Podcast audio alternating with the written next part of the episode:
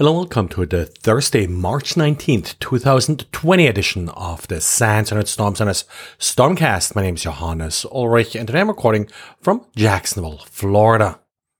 Today we got a critical update from Trend Micro to start out with. It does affect Apex One as well as Office Scan XG, and at least two of the vulnerabilities are already actively being exploited. Now there are a total of five vulnerabilities that are being addressed in this update. The two that are already actively being exploited are rated as critical with a CVSS score of 9.1 and 8.0. However, the reason they don't get the full score of 10 is in part because they do require some user authentication, but do, once the user is authenticated, allow remote code execution.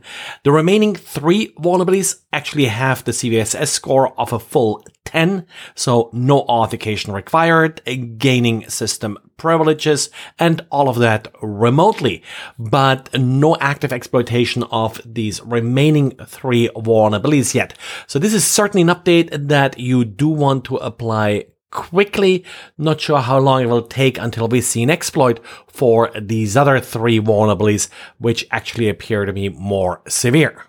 I'm not exactly sure if uh, this is a good or a bad thing, but Trend Micro points out that uh, these products are basically the server, the back end uh, part of uh, their anti-malware products. And as such, you really shouldn't expose them to the open network. So uh, that would make exploitation a bit more difficult.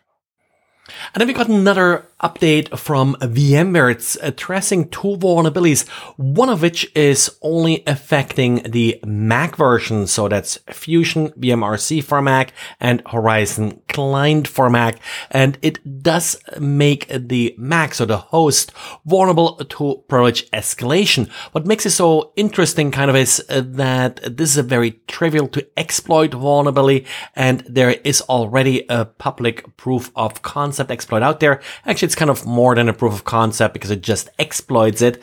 The root cause here is that we do have a SUID root binary. So a binary that runs as root that the user essentially can just replace with a hard link and with that execute arbitrary code. The second vulnerability is a denial of service vulnerability in the Cortado ThinPrint uh, component. And uh, this one does affect Windows and Linux. It's affecting Workstation and Horizon Client for Windows. This uh, entire print system in VMware has caused issues in the past. If you don't need any printing on your virtual machines, then it may be advisable just to turn this off. And IBM's X-Force has an interesting malware write-up. And now, initially, the malware looks like, well, so many pieces of malware that we have talked about in the past. It uh, starts out with a Word document that's a phishing lure. Now, this uh, targets uh, Arab-speaking countries, and the content of the email claims to be a presidential announcement. If the user opens the document, then we have the usual in this case, password protected macro running. Now, um, What's sort of a little bit interesting here is that they actually use a commercial tool to obfuscate the malware Enigma Protector. These tools are often used by commercial software companies in order uh, to sort of make reverse engineering more uh, difficult. So no surprise that someone would use a tool like this to make reverse engineering malware more difficult. But where it gets really sort of interesting is the command and control channel. The command control channel uses HTTP. It connects to a very specific host, but then as host header sends cnet.com. So a little bit like domain fronting, but it's not domain fronting.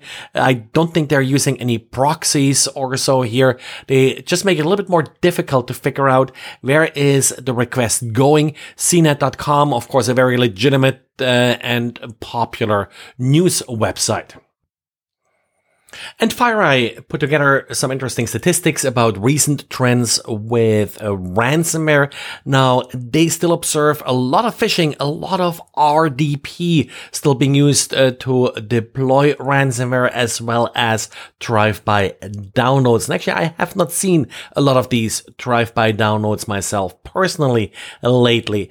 Now, once you are infected with the ransomware, you got about three days, about three days after you are infected the encryption activity is happening. And in 76% of the cases, the ransomware starts its work, its work after business hours.